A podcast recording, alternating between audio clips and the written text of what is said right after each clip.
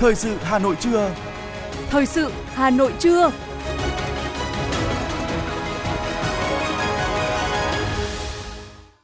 Quang Minh và Thu Minh xin kính chào quý vị và các bạn. Bây giờ là chương trình thời sự của Đài Phát thanh và Truyền hình Hà Nội, phát trực tiếp trên sóng phát thanh. Hôm nay thứ ba, ngày 31 tháng 1 năm 2023, chương trình có những nội dung chính sau đây. Chủ tịch Hội đồng Nhân dân thành phố Nguyễn Ngọc Tuấn thăm động viên sản xuất đầu xuân trên địa bàn huyện Thường Tín. Lấy nước đợt 2 vụ đông xuân từ 0 giờ ngày 1 tháng 2 đến 24 giờ ngày 8 tháng 2. Người dân đồng thuận giải phóng mặt bằng dự án đường vành đai 4 vùng thủ đô. Hà Nội, giá vàng giảm mạnh, mua bán nhộn nhịp trong ngày vía thần tài. Chuyển sang những thông tin quốc tế, Thổ Nhĩ Kỳ sẽ tổ chức hội nghị thượng đỉnh về khí đốt vào tháng 2 tới. Ngân hàng Trung ương châu Âu ECB dự kiến sẽ tiếp tục tăng lãi suất tại cuộc họp sắp tới. Hy Lạp rơi chiến đấu cơ một sĩ quan thiệt mạng. Bộ Quốc phòng nước này tuyên bố để tang 3 ngày đối với lực lượng vũ trang và sau đây là nội dung chi tiết. Thưa quý vị và các bạn, sáng nay, Phó Bí thư Thành ủy, Chủ tịch Hội đồng nhân dân thành phố Nguyễn Ngọc Tuấn đã đi thăm động viên sản xuất đầu xuân trên địa bàn huyện Thực Tín. Tham dự đoàn công tác có Phó Chủ tịch Ủy ban nhân dân thành phố Hà Minh Hải. Tới thăm làng nghề gỗ truyền thống xã Vạn Điểm, đồng chí Nguyễn Ngọc Tuấn bày tỏ ấn tượng với sự phát triển của địa phương trong những năm gần đây. Toàn xã có 1.600 hộ trên tổng số hơn 2.500 hộ sản xuất kinh doanh đồ gỗ, thu nhập bình quân đầu người 72 triệu đồng một năm, xã đạt nông thôn mới nâng cao năm 2022.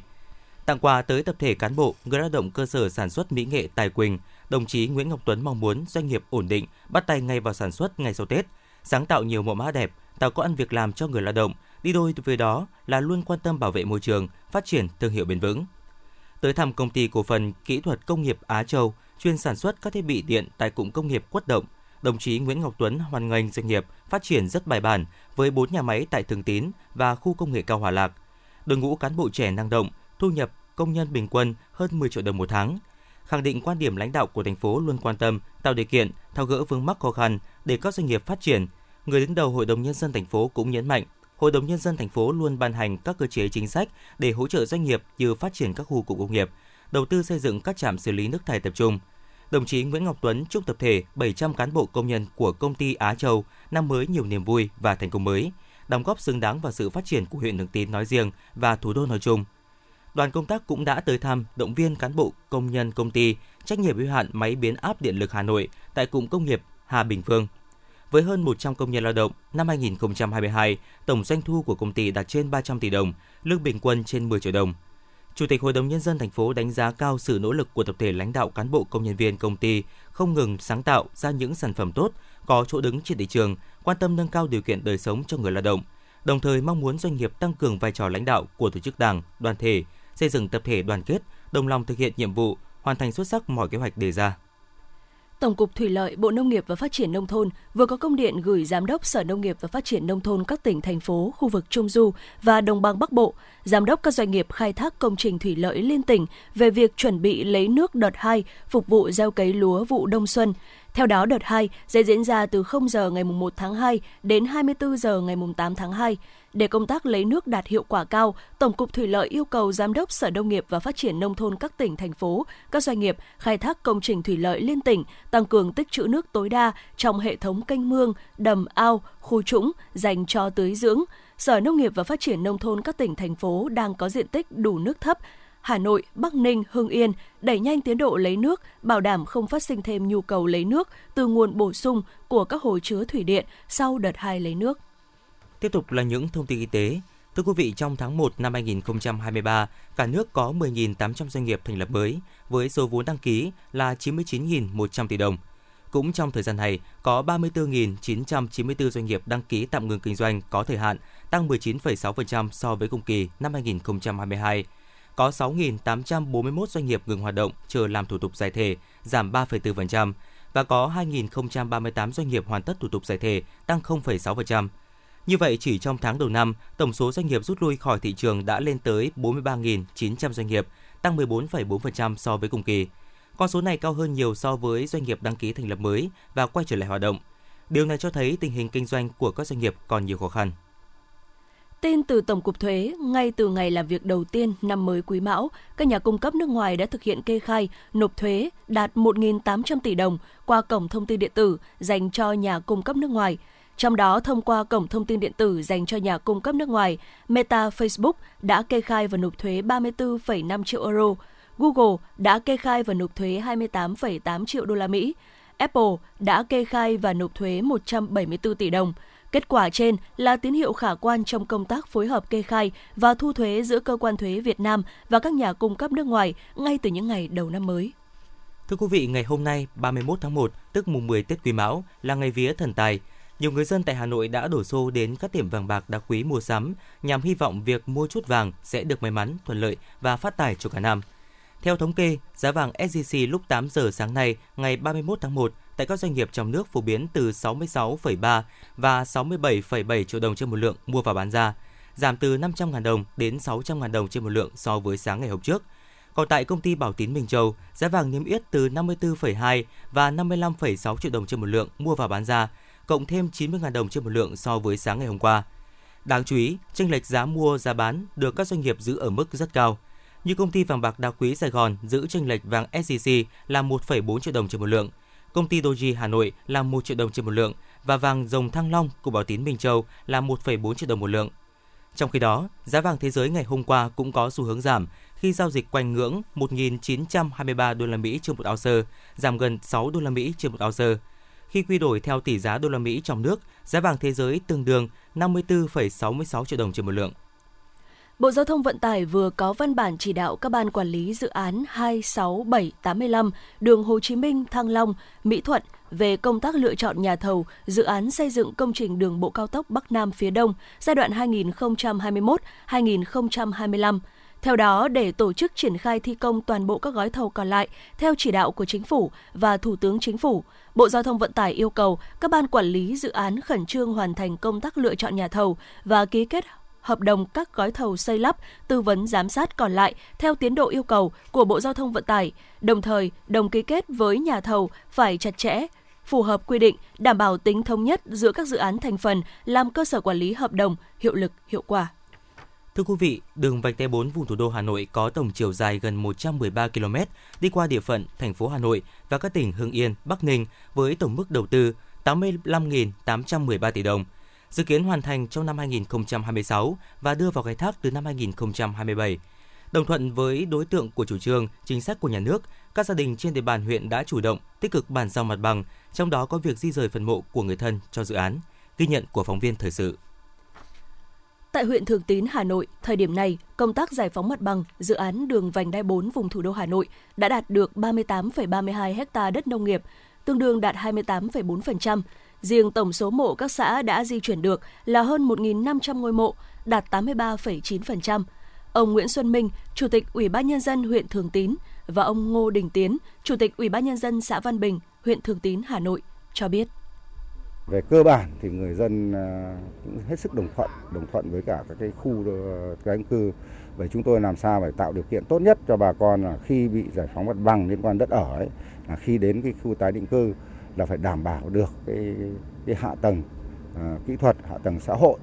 và để cho người dân, người dân là sớm ổn định. Chủ trương dự án vành đai 4 thì đã được nhân dân à, đồng thuận rất cao và chỉ trong một thời gian ngắn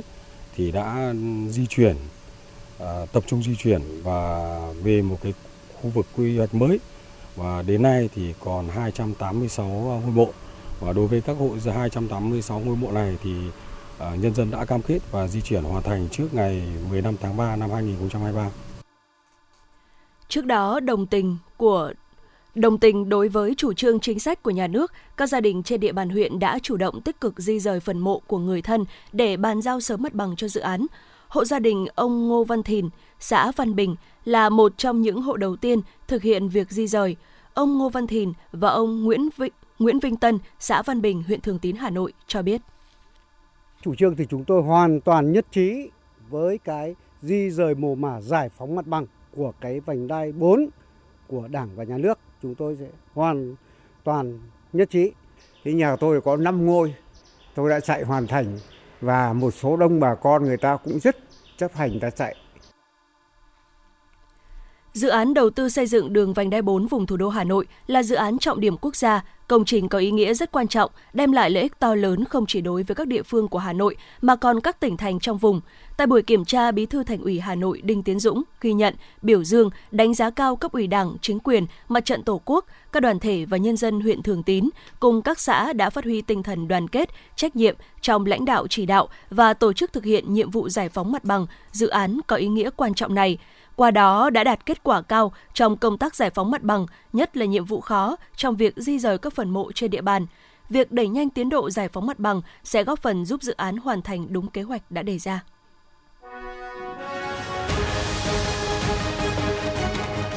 Thời sự Hà Nội, nhanh, chính xác, tương tác cao. Thời sự Hà Nội, nhanh, chính xác, tương tác cao.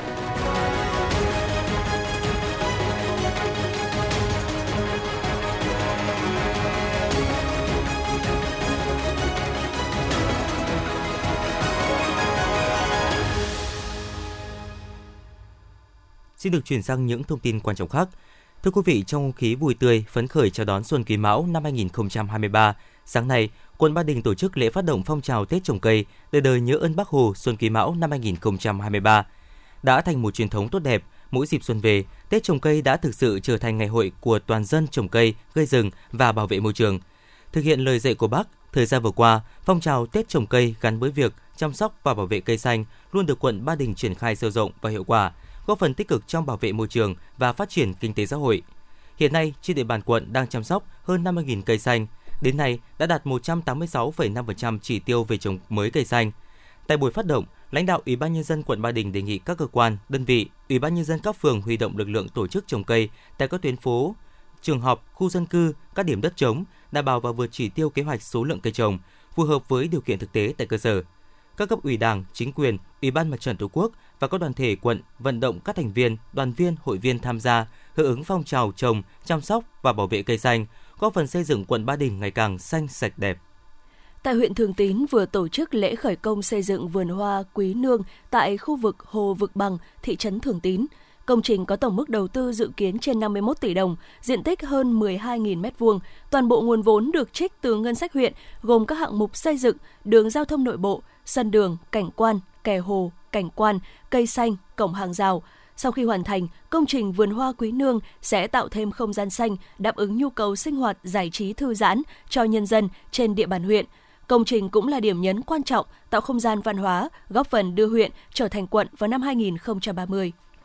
Hôm nay ngày 31 tháng 1, tức mùng 10 tháng Giêng năm Quý Mão, lễ hội Xuân Yên Tử năm 2023 đã bắt đầu khai hội tại trung tâm tổ chức lễ hội cùng Trúc Lâm, xã Thượng Yên Công, thành phố Uông Bí và kéo dài suốt 3 tháng đầu năm.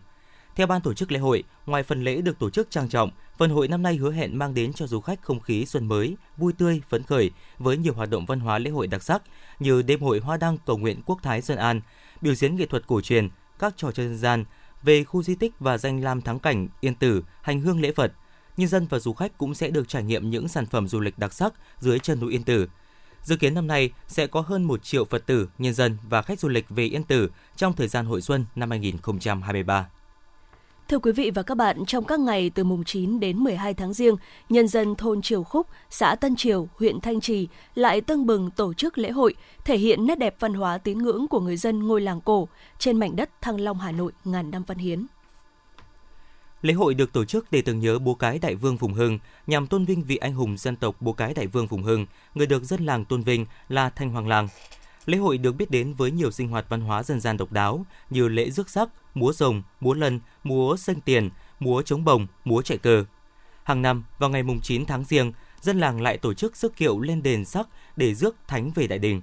Năm nay, lễ hội Đại Kỳ Phước Triều Khúc được tổ chức trang trọng, mang đậm bản sắc văn hóa Việt. Từ khi được công nhận lễ hội Triều Khúc là di sản văn hóa quốc gia, lễ hội Triều Khúc thu hút đông đảo du khách và các nhà nghiên cứu văn hóa, sử học đến chiêm bái, tìm hiểu truyền thống lịch sử văn hóa của làng. Bà Triệu Thị Vân Ánh, công chức văn hóa xã Tân Triều, huyện Thanh Trì chia sẻ. Lễ hội Triều Khúc được là di sản văn hóa phi vật thể để mình tuyên truyền để cho nhân dân hiểu được và nâng cao trách nhiệm của bản thân đối với giữ gìn di sản đó. Lễ hội Triều Khúc ý nghĩa rất là to lớn. Thứ nhất là cái ngày xuân và đó là những cái hoạt động văn hóa tinh thần đối với người dân sau cả một năm làm việc. Nhân dân cũng rất là hào hứng rất là mong muốn đến cái ngày lễ. Vừa được tham gia lễ hội vừa được mời các bạn bè xa gần đến dự lễ hội và về nhà chơi. Và rất là tự hào Triều Khúc một cái nơi mà người ta gọi là làng trong phố ấy, thu hút rất là đông đảo nhân dân tham gia. Ngay từ sớm, ban tổ chức lễ hội đã họp phân công nhiệm vụ cụ thể cho các thành viên trong ban, đảm nhận từng công việc cụ thể. Lễ hội mở đầu bằng lễ rước long bào, triều phục của hoàng đế Phùng Hưng, từ đình sắc về đình đại để bắt đầu cuộc tế lễ gọi là lễ hoàn cung. Khi cuộc tế lễ bắt đầu thì ngoài sân đình có các hoạt động thể thao gắn với các trò chơi dân gian như đấu vật, đá bóng, đi xe đạp chậm, chạy hóa trang, thả vịt, thả bưởi. Tiêu biểu nhất là trò múa bồng, một điệu múa cổ chỉ xuất hiện ở các làng cổ Thăng Long, do các chàng trai đóng giả gái vừa nhún nhảy vừa vỗ trống bồng đeo trước bụng một cách nhí nhảnh, duyên dáng, rất vui mắt và nhộn nhịp. Người múa trống bồng có động tác đánh trống khua rộng tay, nhấc chân cao bước rộng, người đảo phóng khoáng và khuôn mặt lúc nào cũng vui tươi. Trong lễ hội, đội múa bồng, múa xoay tròn giữa đội trống xếp vuông xung quanh theo người xưa, đó là hình tượng mặt trời và trái đất. Đội múa rồng chiều khúc vốn nổi tiếng điêu luyện và dẻo dai biểu diễn suốt mấy ngày lễ hội. Du khách tham gia hội làng chiều khúc còn được trải nghiệm nhiều trò chơi dân gian như múa lân hí cầu, hát trèo tàu. Đồng thời được chiêm ngưỡng điệu múa chạy cờ, phản ánh sự tích bố cái đại vương Phùng Hưng kén chọn người tài để bổ sung quân ngũ trước lúc lên đường quyết chiến với quân xâm lược. Ngoài phần lễ còn có phần hội với những hoạt động vui chơi giải trí và triển lãm sinh vật cảnh, thu hút đông đảo nhân dân và du khách thập phương tới dự. Ông Đặng Ngọc Quyền, Chủ tịch Ủy ban nhân dân xã Tân Triều, huyện Thanh Trì cho biết. Lễ hội à, Triều Khúc từ độ xuân về để kỷ niệm ngày à, Đức Thánh Phùng Hưng, bố cái đại vương lên ngôi. À, năm nay thì à, theo cái tục lệ 3 năm một lần, nhân dân làng à, Triều Khúc sẽ tổ chức cái lễ hội Đại Kỳ Phước để ôn lại truyền thống của người dân cũng như là các cái sự kiện liên quan đến Đức Thánh Đại Vương Phùng Hưng Bố Cái Đại Vương. Thì qua cái lễ hội truyền thống hàng năm thì à, chúng tôi cũng muốn giáo dục à, các thế hệ của à, người dân thôn Triều Khúc cũng như là xã Tân Triều nói chung là về cái đạo lý uống nước nhớ nguồn, ôn lại những cái kỷ niệm mà cha ông ta đã để lại từ xa xưa đến nay và sẽ cố gìn giữ và lưu truyền trong thời gian tới. Để lễ hội diễn ra an toàn, tiết kiệm, mang đậm bản sắc văn hóa dân tộc, chính quyền xã Tân Triều đã phân công lực lượng an ninh phối hợp với cảnh sát khu vực, đảm bảo công tác an ninh trật tự, phân luồng giao thông, thường trực ở các khu vực tổ chức trò chơi dân gian để du khách đến tham quan được hưởng chọn những hoạt động mang đậm nét văn hóa Việt Nam của lễ hội dịp đầu xuân.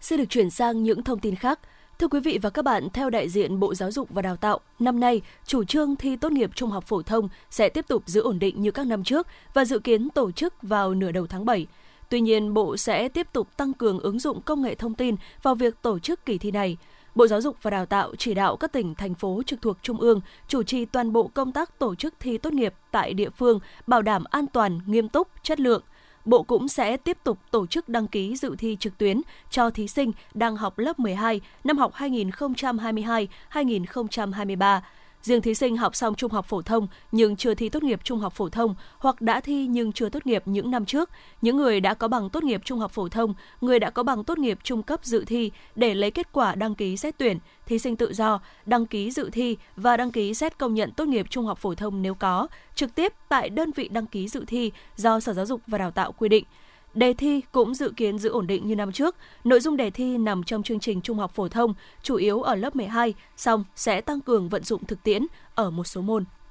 Thưa quý vị và các bạn, theo số liệu từ Bộ Thông tin và Truyền thông, Việt Nam chỉ có 30% số người đọc sách thường xuyên, 26% không đọc sách và 44% thỉnh thoảng mới đọc sách. Thế nhưng chúng ta lại có đến 70% người dân sử dụng Internet nằm trong top đầu của thế giới. Điều này đặt ra vấn đề văn hóa đọc trong thời kỳ chuyển đổi số. Theo các chuyên gia giáo dục, để thúc đẩy văn hóa đọc phát triển sẽ không thể chỉ kêu gọi người dân đọc sách nhiều hơn, mà quan trọng nằm ở việc nâng cao chất lượng sách từ tác giả đến nhà xuất bản, ghi nhận của phóng viên Thanh Duyên. Mặc dù Việt Nam vẫn thường xuyên phát động phong trào đọc, tuy nhiên theo thống kê, trung bình một người Việt Nam chỉ đọc 4 cuốn sách một năm và điều đáng tiếc nhất đó chính là trong số 4 cuốn sách được đọc thì có đến 2,8 cuốn là sách giáo khoa, 1,2 cuốn còn lại là thể loại khác. So sánh với đất nước Singapore, Trung bình người dân nước này đọc 11 cuốn sách mỗi năm, người Nhật là 20 cuốn, Như vậy, rõ ràng việc đọc sách của người Việt Nam thấp hơn những nước khác rất nhiều. Bạn Đỗ Ngọc Mai, học sinh trường Trung học phổ thông chuyên khoa học xã hội và nhân văn, trường Đại học Khoa học xã hội và nhân văn, Đại học Quốc gia Hà Nội và phó giáo sư Hà Văn Minh, phó trưởng khoa ngữ văn trường Đại học Sư phạm Hà Nội nêu thực tế. À, nhìn chung trong cái toàn cảnh là giới trẻ hiện nay thì khi mà mọi người tiếp nhận qua công nghệ số, qua những cái thiết bị thông tin thì việc mọi người lười đọc sách giấy chẳng hạn cũng có thể là một cái tình trạng chung. Thế hệ trẻ bây giờ rất lười đọc. Đương nhiên là nó có ảnh hưởng của xã hội, ảnh hưởng của thời đại, ừ, của cái thời đại thông tin. Thế thì cái văn hóa đọc mà tôi nghĩ cần phải nói cho nó rõ cái điểm này mà chúng ta đang định hướng mà đang muốn nói đến chính là đọc cái gì, đọc như thế nào, cách đọc ra sao thì có ba cái phương diện như thế. Thì nó mới tạo thành cái gọi là văn hóa đọc. Chứ không phải chỉ là gì là đọc nhiều, cứ phải đọc những cái tác phẩm kinh điển mới đã đọc.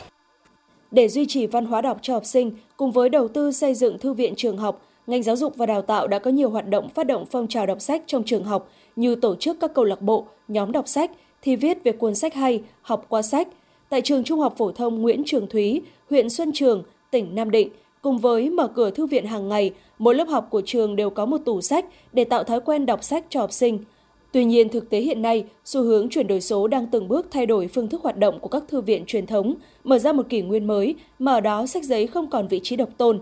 Phương thức đó là thư viện điện tử, hay còn được gọi là thư viện số. Cùng với thư viện điện tử, thói quen đọc sách cũng bắt đầu thay đổi. Ngày càng nhiều người tiếp cận với văn hóa đọc trên nền tảng số, đặc biệt là giới trẻ. Theo nhà thơ Lê Huy Hòa và nhà văn Sương Nguyệt Minh, tạp chí văn nghệ quân đội. Đây là xu hướng phát triển phù hợp với thực tế cuộc sống hiện nay.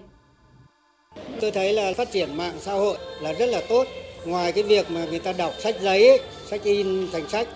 thì tôi thấy là là cái lớp trẻ bây giờ là rất là nhanh nhạy, tiếp cận với cái văn hóa đọc trên mạng. Và văn hóa đọc trên mạng tôi thấy cũng rất là tốt. Bây giờ sách để tải cái chữ lượng văn hóa ở trên sách thì có rất nhiều cách, không phải chỉ có sách in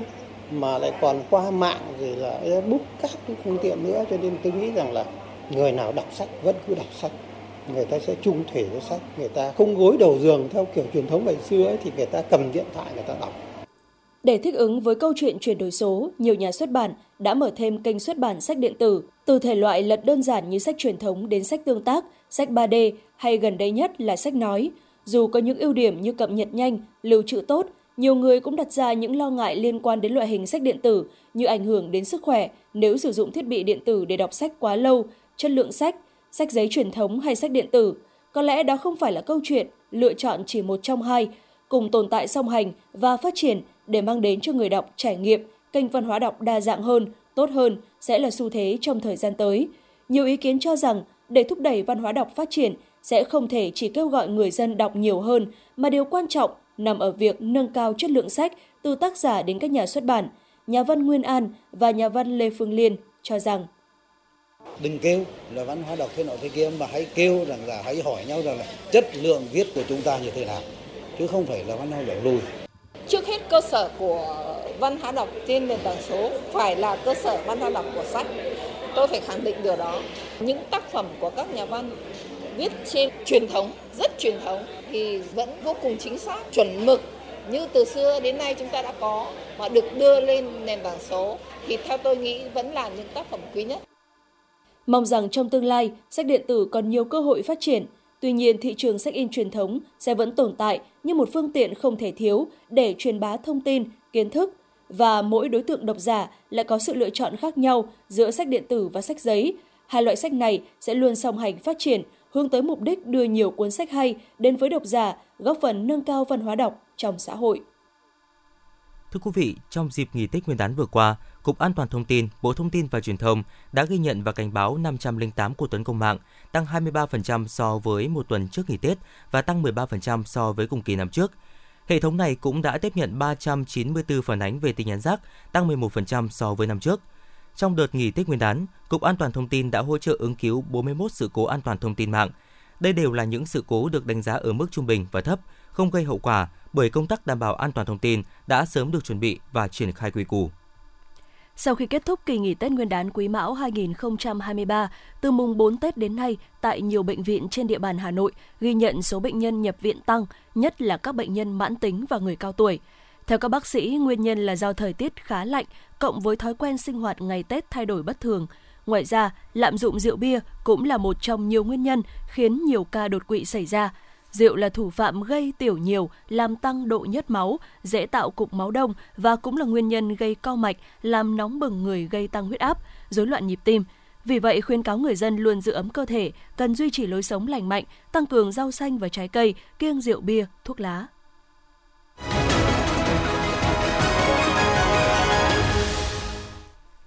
Xin được chuyển sang những thông tin quốc tế. Thưa quý vị, Bộ trưởng Năng lượng Thổ Nhĩ Kỳ Fed Donmet cho biết nước này có kế hoạch tổ chức một hội nghị thượng đỉnh về khí đốt vào ngày 14 và ngày 15 tháng 2 tới tại Istanbul. Hội nghị sẽ quy tụ các nhà cung cấp khí đốt ở Trung Đông, Địa Trung Hải, vùng biển Caspian và Trung Á cùng các quốc gia mua khí đốt ở châu Âu. Ba Lan sẽ tăng ngân sách quốc phòng năm nay lên 4% tổng sản phẩm quốc nội, thông báo được Thủ tướng nước này đưa ra trong bối cảnh xung đột tiếp diễn tại nước láng giềng Ukraine. Một máy bay chiến đấu F-E4 Phantom của Hy Lạp đã rơi xuống vùng biển phía tây nước này trong một chuyến bay huấn luyện khiến một sĩ quan không thiệt mạng và một người khác mất tích. Vụ việc xảy ra trong chuyến bay huấn luyện gần sân bay quân sự Andravia và ở bán đảo Belones. Bộ Quốc phòng nước này tuyên bố để tang 3 ngày đối với lực lượng vũ trang. Ngân hàng Trung ương châu Âu ECB dự kiến sẽ tiếp tục tăng lãi suất tại cuộc họp ngày 2 tháng 2 tới, bất chấp những dấu hiệu cho thấy khu vực đồng euro có thể đã vượt qua giai đoạn tồi tệ nhất của một cú sốc kinh tế. Phát biểu tại Diễn đàn Kinh tế Thế giới ở Davos hồi đầu tháng này, bà Lagarde cho biết nền kinh tế Eurozone sẽ tăng trưởng tốt hơn rất nhiều so với lo ngại ban đầu, với những số liệu tích cực hơn trong vài tuần qua. Đại dịch COVID-19 vẫn là tình trạng y tế khẩn cấp gây lo ngại trên toàn cầu. Đây là đánh giá của Tổ chức Y tế Thế giới WHO đưa ra ngày hôm qua.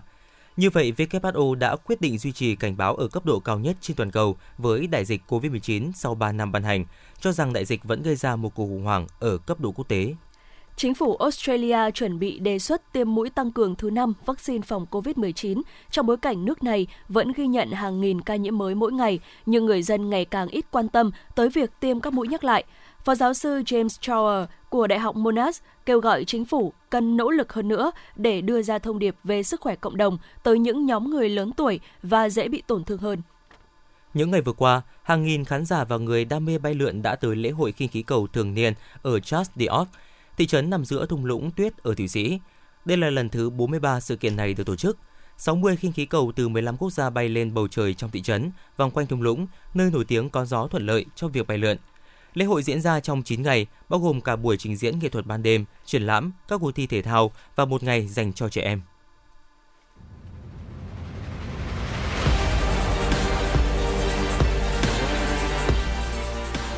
Bản tin thể thao Bản tin thể thao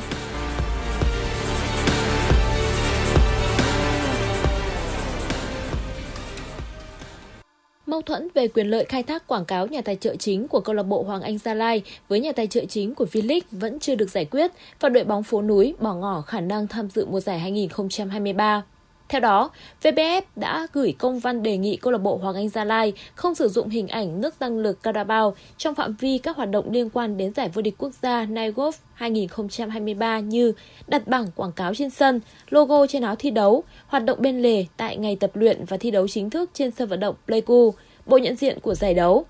Nếu thực hiện theo nội dung công văn này, thì Hoàng Anh Gia Lai sẽ vi phạm hợp đồng đã ký kết với đối tác, dẫn đến việc phải đền bù thiệt hại cho nhà tài trợ.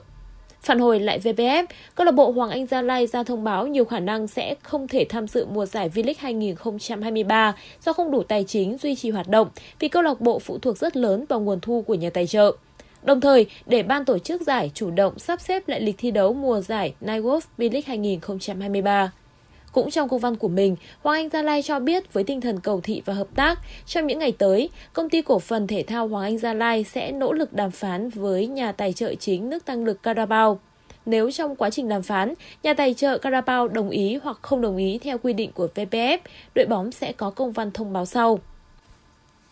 Ra sân tại vòng 4 Cúp e FA, Derby County trở thành cứu cánh cho West Ham trong giai đoạn đội bóng của huấn luyện viên David Moyes đang gặp khủng hoảng. Chỉ sau 10 phút bóng lăn, cách biệt về trình độ đã giúp cho Raros Bowen dễ dàng mở tỷ số cho West Ham. Nhận được truyền dọn cỗ từ Thomas Sosek, Bowen đã không bỏ lỡ cơ hội 10-10 đưa đoàn quân của huấn luyện viên David Moyes vươn lên dẫn trước. Sang đầu hiệp 2, đến lượt Mikel Antonio lên tiếng nhân đôi cách biệt cho đại diện thành London.